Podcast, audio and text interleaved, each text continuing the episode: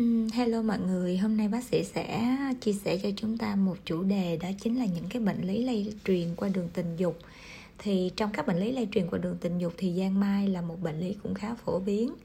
Giang mai nó là một cái bệnh nhiễm trùng hệ thống và lây truyền qua đường tình dục do cái con sắn khuẩn là Treponema pallidum gây nên và bệnh có thể gây tổn thương ở da hoặc là niêm mạc và nhiều cái cơ quan khác chủ yếu là cơ, xương, khớp, tim mạch, thần kinh.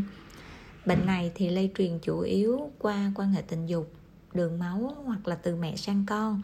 Và bệnh có thể gây những cái hậu quả trầm trọng như là giang mai thần kinh, giang mai tim mạch hoặc là giang mai bẩm sinh. Về mặt chẩn đoán thì chúng ta sẽ dựa vào lâm sàng hoặc là xét nghiệm. Về lâm sàng thì thường các bác sĩ sẽ khai thác bệnh sử, tiền sử và khám những cái triệu chứng lâm sàng triệu chứng lâm sàng thì cũng sẽ tùy theo giai đoạn của bệnh. Về chẩn đoán, xét nghiệm thì cận lâm sàng thì thường mình sẽ tìm xoắn khuẩn ở các tổn thương của giang mai như là săn giang mai mảng niêm mạc sẩn hoặc là hạch. Bằng cách là soi tìm xoắn khuẩn trên kính hiển vi nền đen hoặc là tìm cái phản ứng huyết thanh giang mai. Thì trong đó có các phản ứng huyết thanh không đặc hiệu là RPR Rapid Plasma Region, VDRL Venereal Disease Research Laboratory. Các phản ứng đặc hiệu khác như là TPI Treponema pallidum immobilization test. Đây là một cái phản ứng bất động xoắn khuẩn hoặc là FTA fluorescence treponema antibody test.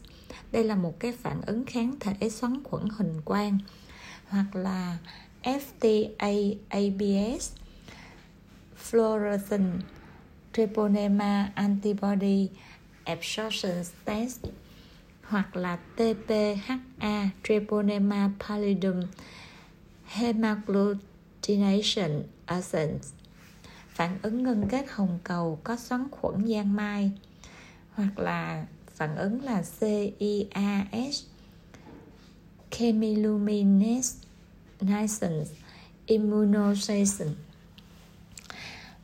EIA đây là một phản ứng enzyme immunoassay TP test nhanh.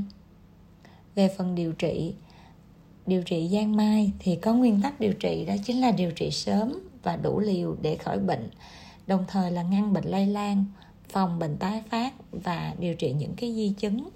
Điều trị đồng thời kể cả bạn tình penicillin vẫn là thuốc được lựa chọn và cho đến nay thì chưa có trường hợp nào xoắn khuẩn giang mai mà kháng penicillin.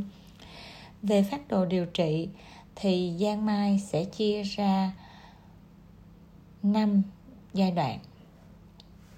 Đó chính là giang mai 1, 2 và giang mai tiềm ẩn sớm. Thì giang mai thứ hai đó là giang mai tiềm ẩn muộn hoặc là không xác định hoặc là giang mai muộn. Giai đoạn thứ ba đó chính là giang mai trẻ em. Thứ tư đó chính là giang mai bẩm sinh.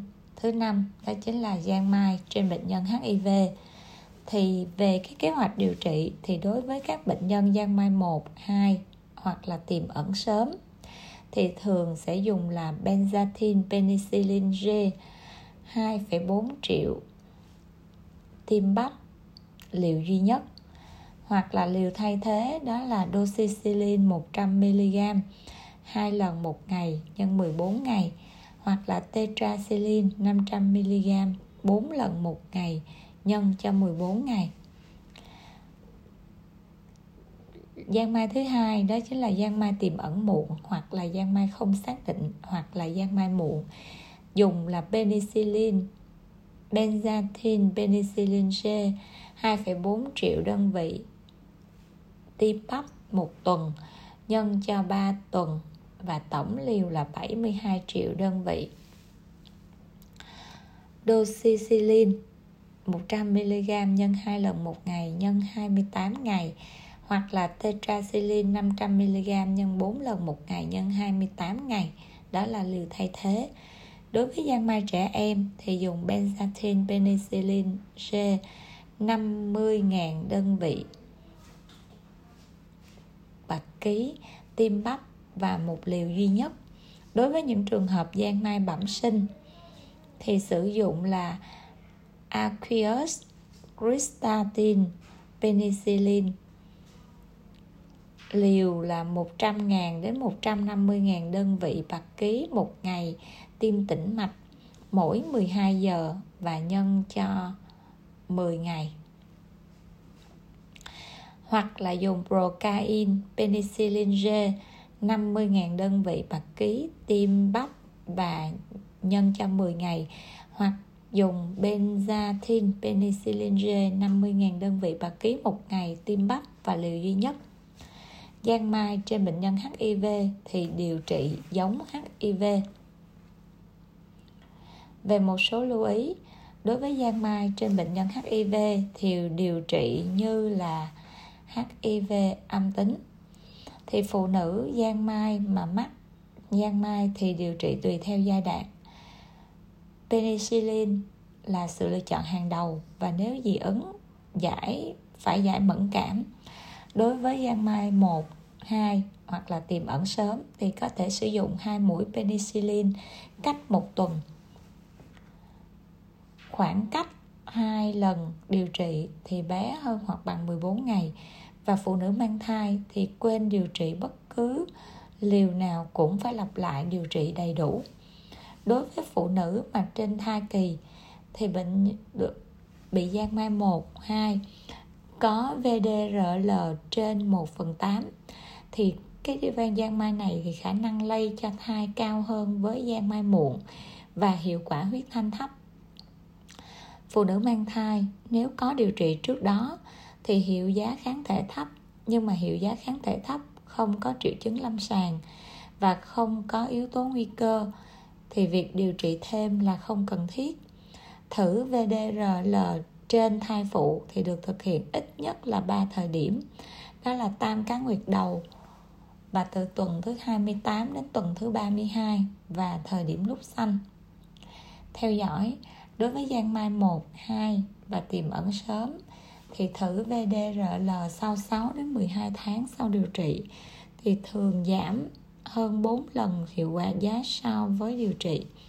Nếu điều trị lâm sàng không hiệu không giảm hiệu giá VDR là tăng hơn 4 lần so với điều trị thì bệnh nhân có khả năng tái nhiễm hoặc là thất bại điều trị.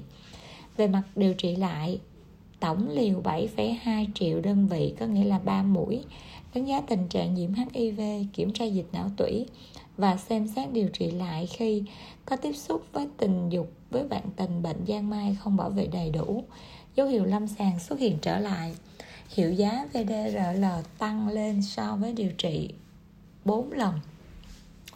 VDRL lớn hơn 1 phần 16 sau điều trị 12 tháng.